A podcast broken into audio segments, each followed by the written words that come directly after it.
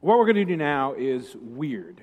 You probably haven't done this the rest of the week. I'm going to sit in rows pointed at someone who's going to speak to you from a book that the newest part is about 2,000 years old. That's weird. Now, young folks, especially, it's particularly weird for you. You guys are raised in a culture where your attention span is being intentionally whittled down to just mere seconds at a time, and yet we're going to ask you to, to sit and listen to this weird guy speak from a weird book that's 2,000 years old, and he's probably going to do it for a long time. But let me encourage you, young people and old people, what we are about to do is not just an exercise in learning inter- interesting things. This is an exercise in spiritual battle. Our enemy is alive and well, and he wants you to be ignorant of the things of God, the will of God, the ways of God. One of the primary ways that he has designed for us to combat that ignorance is through the preaching and teaching of his written word. So, as I preach this morning from Genesis 48, as you listen and as you try to pay attention and as you try to figure out what does this do in my life, you are actually waging a battle, a spiritual battle against the one who would destroy you, the one who would lull you to sleep, the one who would help you just think about other things instead of the Word of God. So I encourage you, set this side of time in your mind, set this side in your mind aside uh, as a special time dedicated to hearing what God has to say through His perfect Word. Let me pray. Father, I thank you for gathering this group together this morning, and I thank you especially for the, the young folks who are here with their parents and grandparents. Uh, Lord, I know people are traveling, they're doing Memorial Day stuff, but I want to pray specifically for these people who are here right now, Lord, that you would help them to hear from Genesis 48 the, the good news that you have for us this morning. And it's an unexpected good news, but it is, it is good. So, Lord, help us to understand what you have written for us, help us to know how to apply it to our lives, and help us to know how to walk in obedience with you. In Jesus' name. Amen. Our family got to go on uh, vacation for almost two weeks. We got back a couple days ago, and we got to visit some beautiful places. Got to have some fun together. I just want to share a few things with you. Let's go to the first picture here. When we were in uh, Red River Gorge area of Kentucky, we stayed at a house that had like 250 acres or so, and we just went exploring. We walked down to the creek and uh, walked up the creek and found this little side creek with this hidden waterfall. It's like up on top of this ledge that we had to scale up and and get to and find this, this hidden waterfall is a special prize. The, uh, there's no name for it. It's just, just hidden in the hills of Kentucky.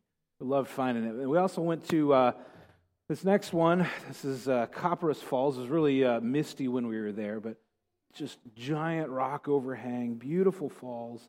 Um, we, we got done with that hike and we were all like just sweaty and like, man, what is so? We got in the car, turned it on, and the temperature in the van said it was only 59 degrees. what is wrong with us?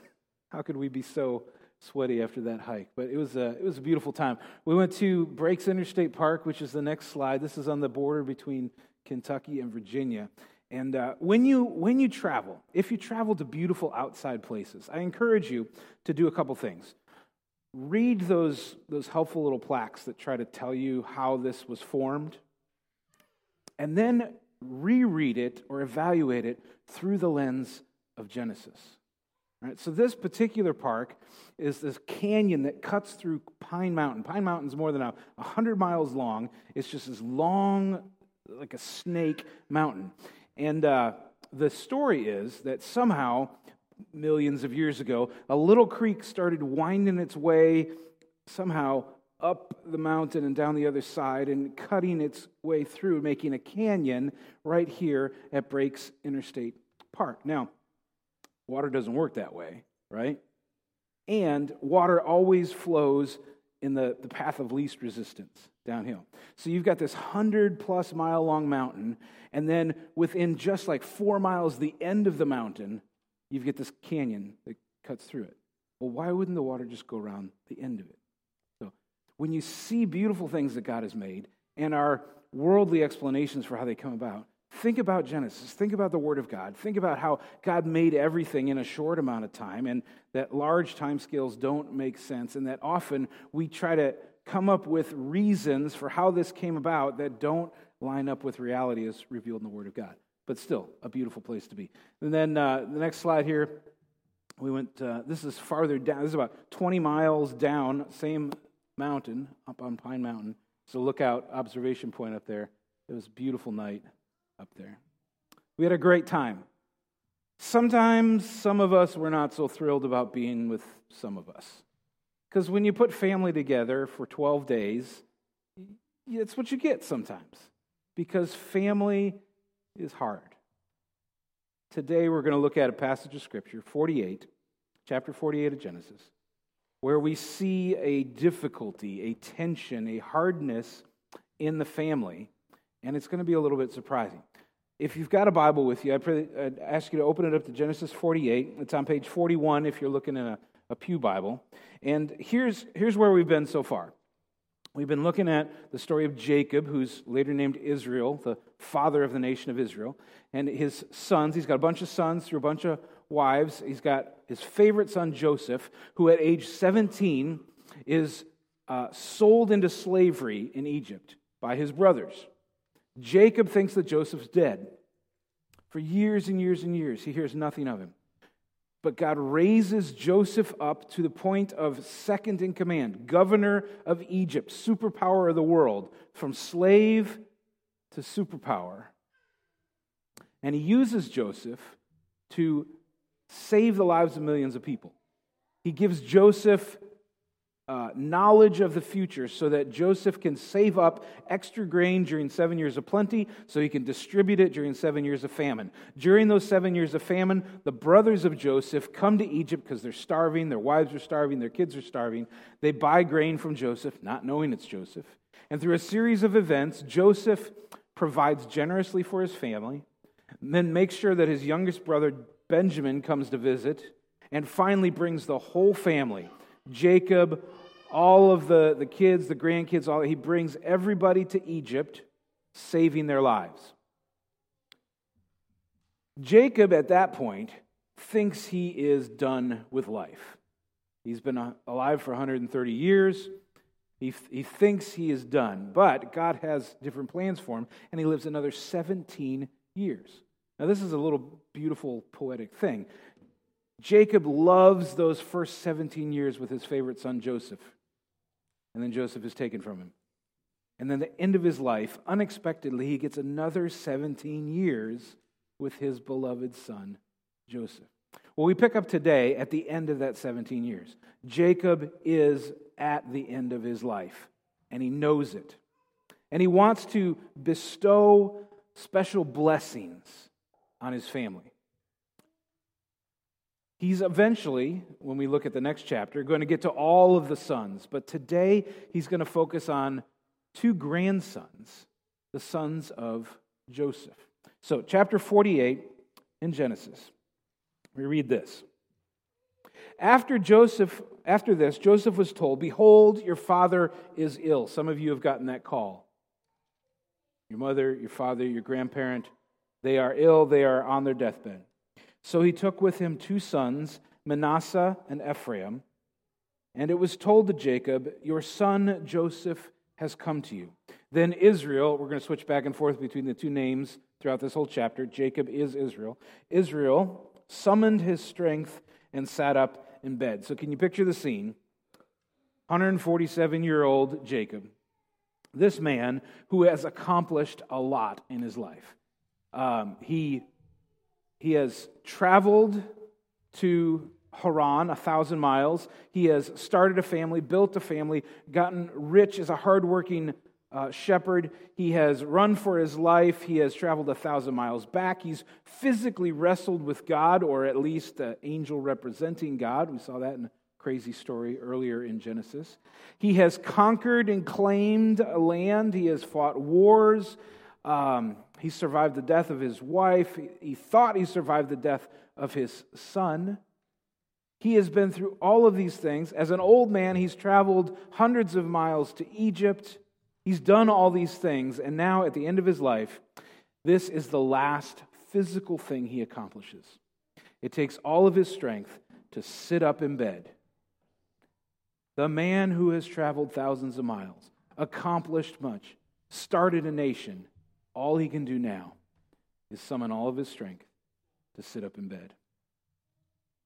If we live long enough, that's where all of us will end up.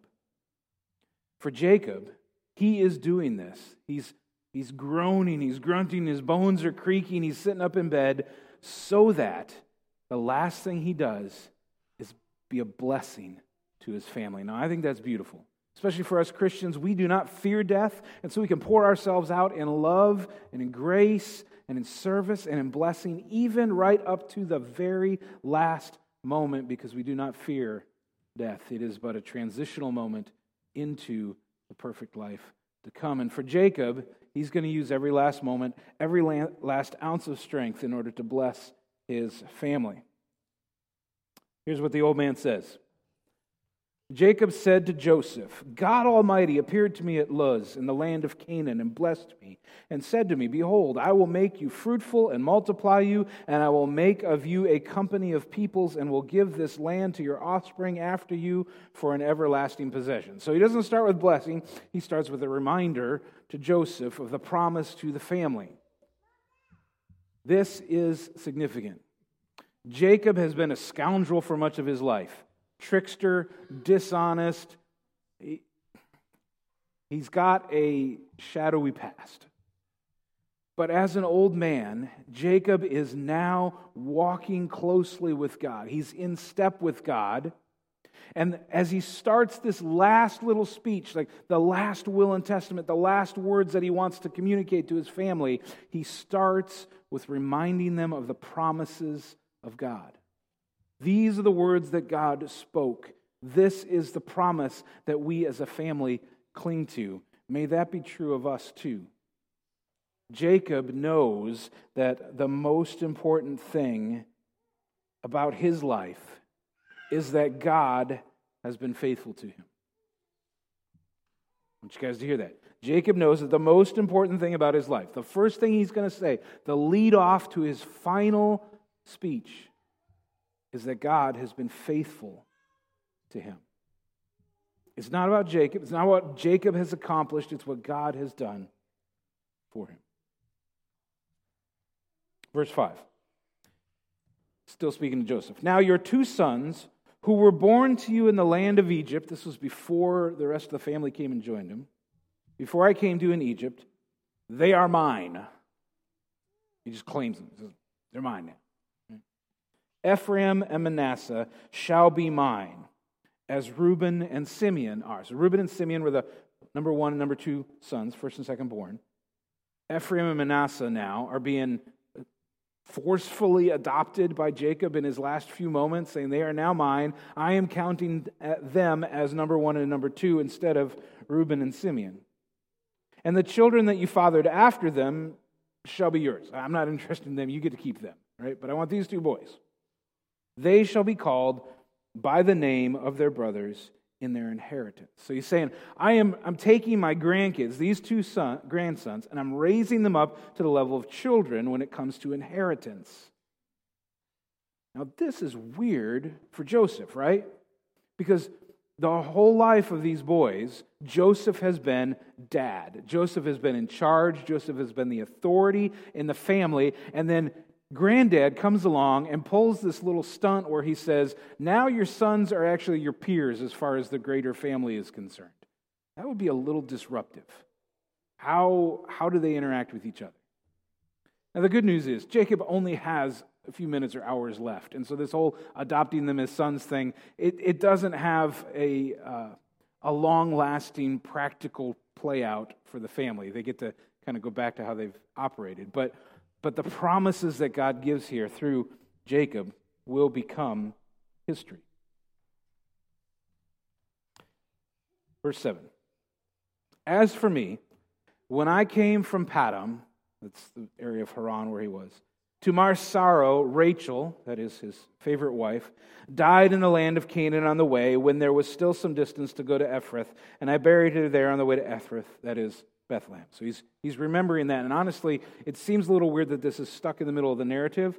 First, we might think, well, maybe Jacob's just, his mind's getting a little scattered. He is very old. He is on the brink of death. Maybe his things aren't tracking real well. But we can see in the next few statements that even though this old man is tired and frail and can barely sit up in bed, he does still have his wits about him. He goes on, verse 8 When Israel saw Joseph's sons, he said, Who are these? Not because he doesn't know who they are, but because, as we'll see later, he can't see. Joseph said to his father, They are my sons whom God has given me here. And he said, Bring them to me, please, that I may bless them. Now the eyes of Israel were dim with age, so that he could not see. So Joseph brought them near him, and he kissed them, and he embraced them. Kids, young people in the room, maybe you have lost a, a grandparent or another relative that you love. Maybe you got to spend some time with that person before they left. If so, you know the sadness that these boys, who are grown men, are feeling at this moment. They're going to lose Grandpa soon. And Grandpa wants to spend a last few moments with them. This is a beautiful but sad moment. 11. Israel said to Joseph, I never expected to see your face. He thought he was dead. And behold, God has let me see your offspring also. Then Joseph removed them from his knees, and he bowed himself with his face to the earth. Removed them from whose knees? from Jacob's knees. So, 147 years old, can barely sit up in bed, blind, and yet he's got these two fully grown young adult sons sitting on his knees for this, this blessing. This is a weird picture, isn't it? And yet there's a beautiful family love going on here. Now, the official blessing. Verse 13 Joseph took them both Ephraim in his right hand toward Israel's left hand, and Manasseh in his left hand toward Israel's right hand, and brought them near him. And Israel stretched out his right hand and laid it on the head of Ephraim, who was the younger, and his left hand on the head of Manasseh, crossing his hands, for Manasseh was the firstborn. So, this is not a mistake. Jacob is not confused here. He's doing this on purpose, and there have been some clues leading up to this. So far in the story, this chapter, each time that Jacob has talked about the sons, he's put the name of Ephraim before the name of Manasseh, even though Manasseh is the firstborn.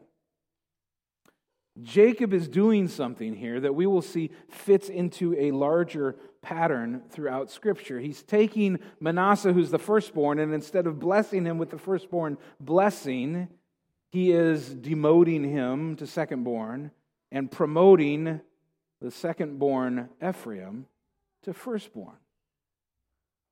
This is something that we see throughout Genesis and throughout the Bible, but very, very prominently in Genesis. Think about you got Cain and Abel, right? Abel is the second born, and yet he is the one that's preferred by God, and his offering is, is accepted by God, where Cain's offering is rejected. You get to the flood in the family of Noah, and you have Shem, second born, who is the one that the promise goes through. We get the word Semites from Shem. He is the, the line, but he's the second-born. Abraham is at least the third-born in his family, and yet he's the one chosen by God. Of his sons, Isaac, the second-born, is the preferred, not Ishmael. Isaac is Jacob, gets blessed over Esau, even though Jacob was the second born. Later on, David, who is way down the line, is the one chosen as king. He's the runt of the litter, but God chooses him. This happens throughout Scripture. And here in this moment, Jacob is cooperating with this strange, mysterious, but master plan of God, and he crosses his hands in order to bestow the blessing. He blessed Joseph and said, The God, be whom, God before whom my fathers Abraham and Isaac walked, the God who has been my shepherd all my life long to this day, the angel who has redeemed me from all evil, bless the boys, and in them let my name be carried on, the name of my fathers Abraham and Isaac, and, and let them grow into a multitude in the midst of the earth. Now, I want you to see a few things in here. First, Jacob is specific about who God is. He doesn't just say, God, whoever he is.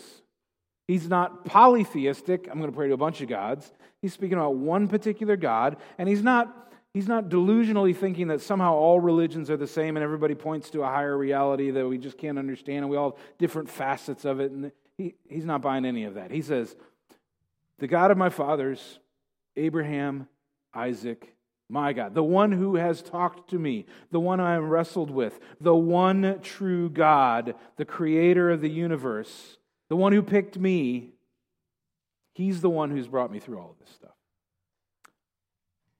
Young folks, especially those who are school age and higher, you live in a world that is increasingly denying the one true God. You will have to deal with things as you grow older that your parents and your grandparents did not have to deal with to such a degree. Last week, I read the results of an interesting study. This is called the American Worldview Inventory. It's done every year by Arizona Christian University. They interview thousands of people asking them questions. Here's some of the results 43% of the millennial generation don't know, don't care, or don't believe that God exists. This is just a quote of how they phrased the question. 43% of the millennial generation don't know, don't care, or don't believe that God exists.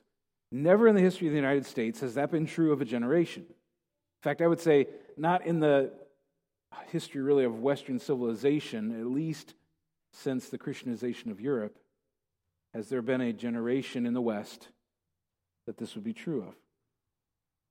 It also says 16% of that millennial generation believe that when they die, they will go to heaven only because they have repented of their sin and entrusted Christ alone for salvation.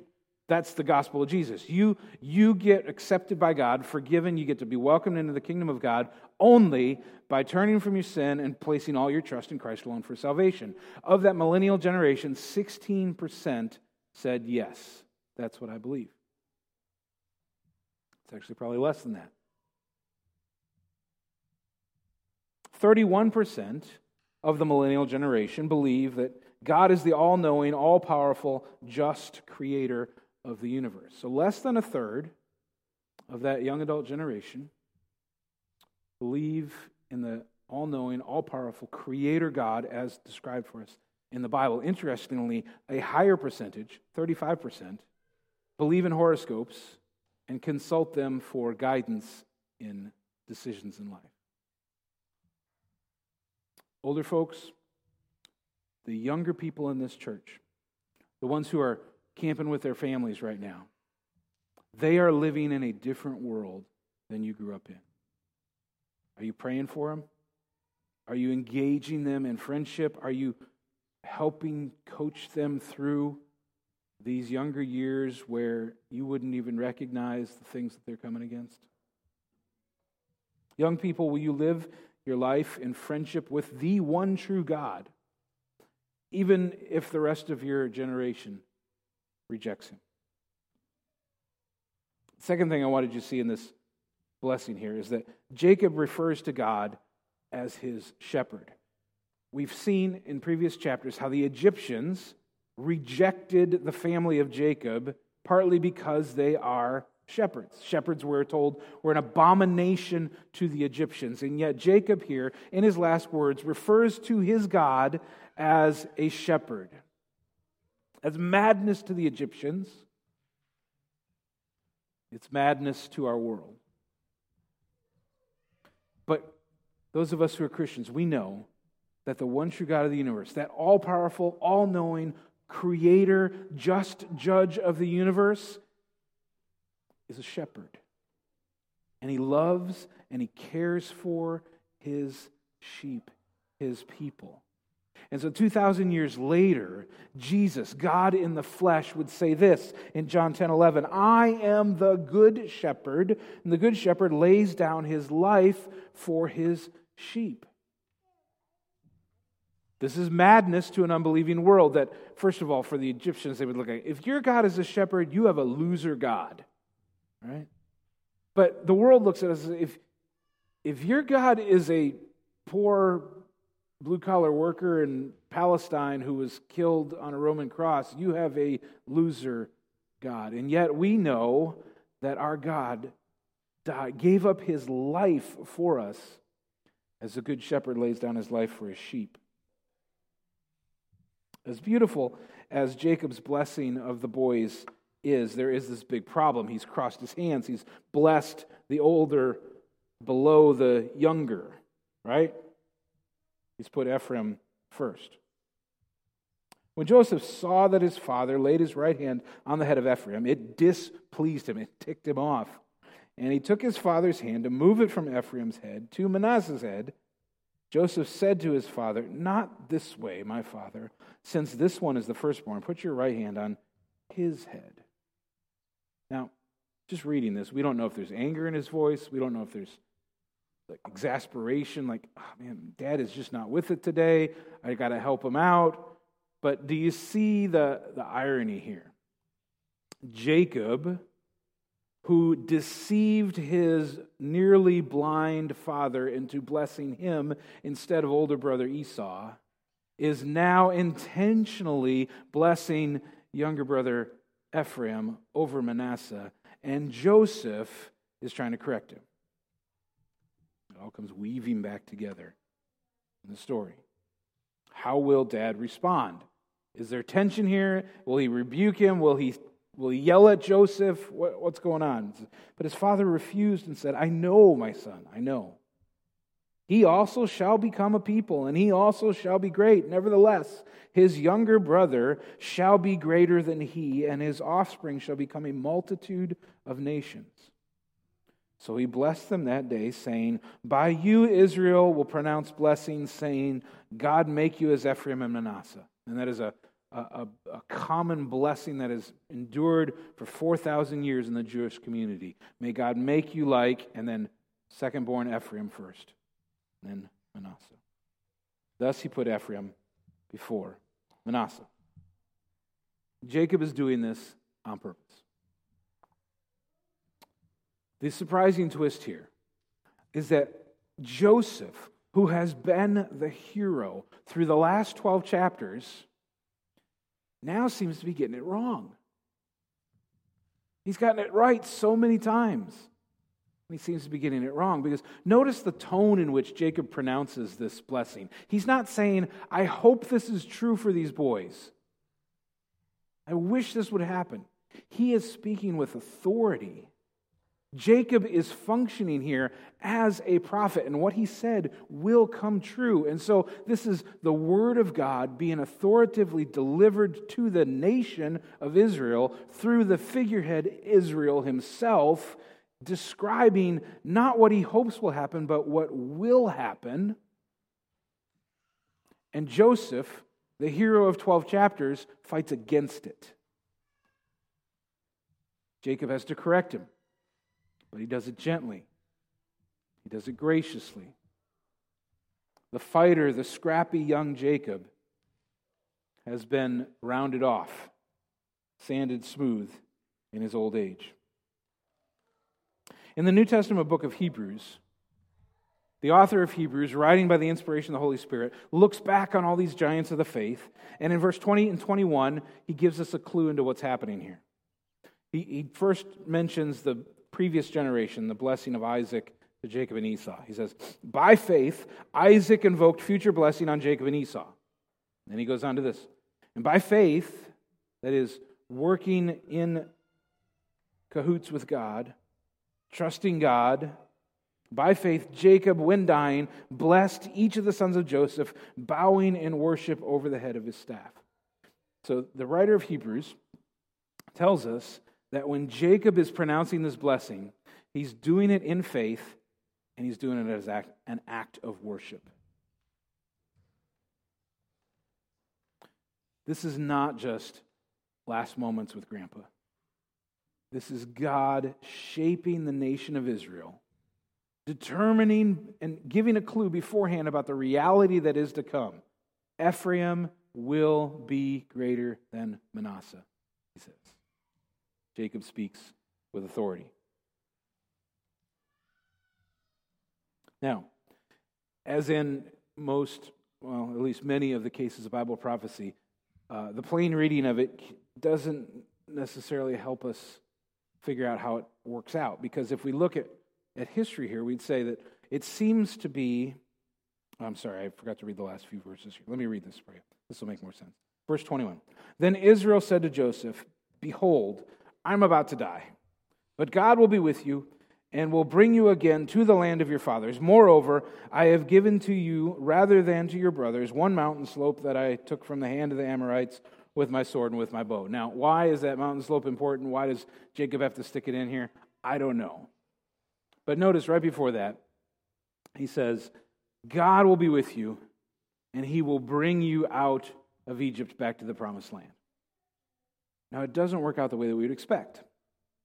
Because Joseph as we'll see in the last two chapters of Genesis, Joseph dies in Egypt. He does not leave Egypt to go back to the promised land alive. But because of the promise given here by Jacob, the nation of Israel clings to that promise, keeps the bones of Joseph, which is a little weird, for 400 years. And then when God leads them out of the Exodus after that 400 years in Egypt, they take the bones of Joseph with him, take him all the way to the promised land in order to bury him in the family tomb there, in order to fulfill that prophecy. So, how does this fit with us today? As I was trying to wrestle this passage to the ground this week, it occurred to me that perhaps the most helpful thing for us today is to see how this passage sheds light on the sometimes infrequent, sometimes persistent tension that can arise in families when the things of God are at stake. Perhaps you have found yourself in a position. Parents, grandparents, young kids, maybe you have, maybe you will soon. You found yourself in a position where uh, God has revealed his will, like in Scripture, it's clear. This is what God wants, right? And yet you have a family member or a whole family or a bunch of friends or whatever who are trying to push you in a different direction. They don't want you to be going in the direction of the revealed word of God. They want you to go in another direction. And so you have a choice to make. It's as though we have a triangle you, God, family, maybe friends, and there's going to be a divide. And you got to decide where that divide is. Will you draw the line as our next slide shows here, so that you are lined up with family and rejecting what God has given you in your word, in his word. Will you make that divide there so that you are allied with family and not with God? Or will you draw the line, as hard as it would be, to ally, your, ally yourself with God, making a divide between you and family or friends or whoever the group is? That's what was taking place in this particular chapter because Jacob is speaking the authoritative words of God, saying, This is the plan for the nation of Israel, and Joseph, whom we should trust, right? Inserts himself and says, You got it wrong, Pops. Here, let me flip your hands for you. And Jacob has to choose. What's he going to do? Is he going to is he going to ally himself with God? Is he going to go with Joseph, who has proved himself to be trustworthy and godly and has saved your life, right? It's a tough situation. And for Jacob, he's finally got it, right? He says, No, I got to draw the line somewhere. You want me to go this way, God wants me to go this way, and I have to go with God. Have you felt that tension? in your family? Some of you hate this, I know. And some of you make you angry. Like, family is God's idea anyway. And family are the closest relationships we have. And how could God possibly set up or even allow a situation where we would have to say, I've got to draw the line somewhere, and I'm going to place myself on the side of God instead of the side of my beloved, maybe even godly, honorable, trustworthy family? How could God do that? that doesn't sound like the God that I want to follow, right? Doesn't He want our families to all get, well, yes, He wants our families to get along. He wants all our families to walk in the will of God, but sometimes the will of God and the will of family, in this case Joseph, are different. You're forced to draw a line. So Jacob chose to go with God. Maybe if you've got the best family in the world, this is especially hard to swallow. If you got a, a terrible family that hates God and they're always trying to pull you away from God, this is easy. It's like this is giving you permission to draw the line, right? But if you got godly parents and grandparents and brothers and sisters and all this, this is hard, and this doesn't sit well with this. And yet, look at these words from Matthew 10. Jesus himself, he says this Do not think that I have come to bring peace to the earth. I have not come to bring peace, but a sword. That is, I've come to divide. I've come to draw a line. For I have come to set a man against his father, daughter against her mother, daughter in law against her mother in law. Probably one of the easiest tasks Jesus ever had, right? And person's enemies will be those of his own household. Whoever loves father or mother more than me is not worthy of me, and whoever loves son or daughter more than me is not worthy of me. And we say, wow, what? I thought Jesus was like Mr. Rogers, always kind, always gentle. But these are hard words. He's saying the reality of this world is there are times when you're going to have to draw the line. You're going to have to decide are you with God on this thing? Or are you with family? Are you with friends? Are you with your boss? Are you with whatever? You have to draw those lines. What does he say next? Whoever does not take his cross and follow me is not worthy of me. Whoever finds his life will lose it, and ever loses his life for my sake will find it. Jesus here is calling his disciples, he's like speaking directly to them, and then by extension to us. He's saying, My calling for you is one of living sacrifice. He says, Unless you take up your cross and follow me, you're not worthy to be my disciple. Now, many of the people he was talking to at that moment would physically give up their lives for him within the next few decades. Probably none of us in this room will have to die in order to be faithful to Christ. But thousands of Christians every year around the world do die because of their faith in Christ. But we are called to be living sacrifices, according to Romans 12. We are called to be living sacrifices, that even if we don't give up our lives, we are giving up our lives for the sake of Christ, to be his disciple, to be his follower. Jesus is not doing a bait and switch here. He's not saying, Come to me, give forgiveness, get eternal life, and then once you're in the club, say, Okay, here's the real cost. He's laying it out up front. He's saying, Look, if you want to be my follower, if you want to be my disciple, it's going to cost you your life. He's being honest with us. At the end there, he, he makes this, this statement. He says, You can have it this way or you can have it this way. Whoever finds his life, meaning in this world, will lose it, meaning eternal life. And whoever loses his life for my sake will find it. He's saying, This is your choice. This is the deal. And I want to be upfront with you. Right? So, as, as, I try to convince you of this, I'm not trying to uh, like sell Jesus as an, as an accessory for your life. I'm not trying to get you to upgrade the trim package on the vehicle that you're buying. I'm trying to convince you to abandon your life for the one who gave up his life to save your life. Jesus says, you can cling to your life here and not have eternal life. You can give up your life here and you can have eternal life. He draws that division, that dividing line. Just like we saw in the Jacob blessing the boys story, there's a dividing line. And And God's going in one direction, and Joseph wants to go in another direction, and Jacob's got to choose. The good news is, not only is Jesus honest with us, but the deal is a good deal. You can have the next 50 years, 70 years, two minutes, whatever you have left on this earth, with you as the king and the Lord and the ruler of your own life. You can do whatever you want, live for your own self centered purposes and pleasure and fulfillment. You can have all that stuff and have no eternal life. Or you can surrender your life here to Jesus and you can have eternal life, eternally alive with Christ. That is a good deal. Yes, there's a dividing line. Yes, you're forced to choose, but the offer is gold. It cost Jesus everything. And now he calls us to give up our everything in order to follow him.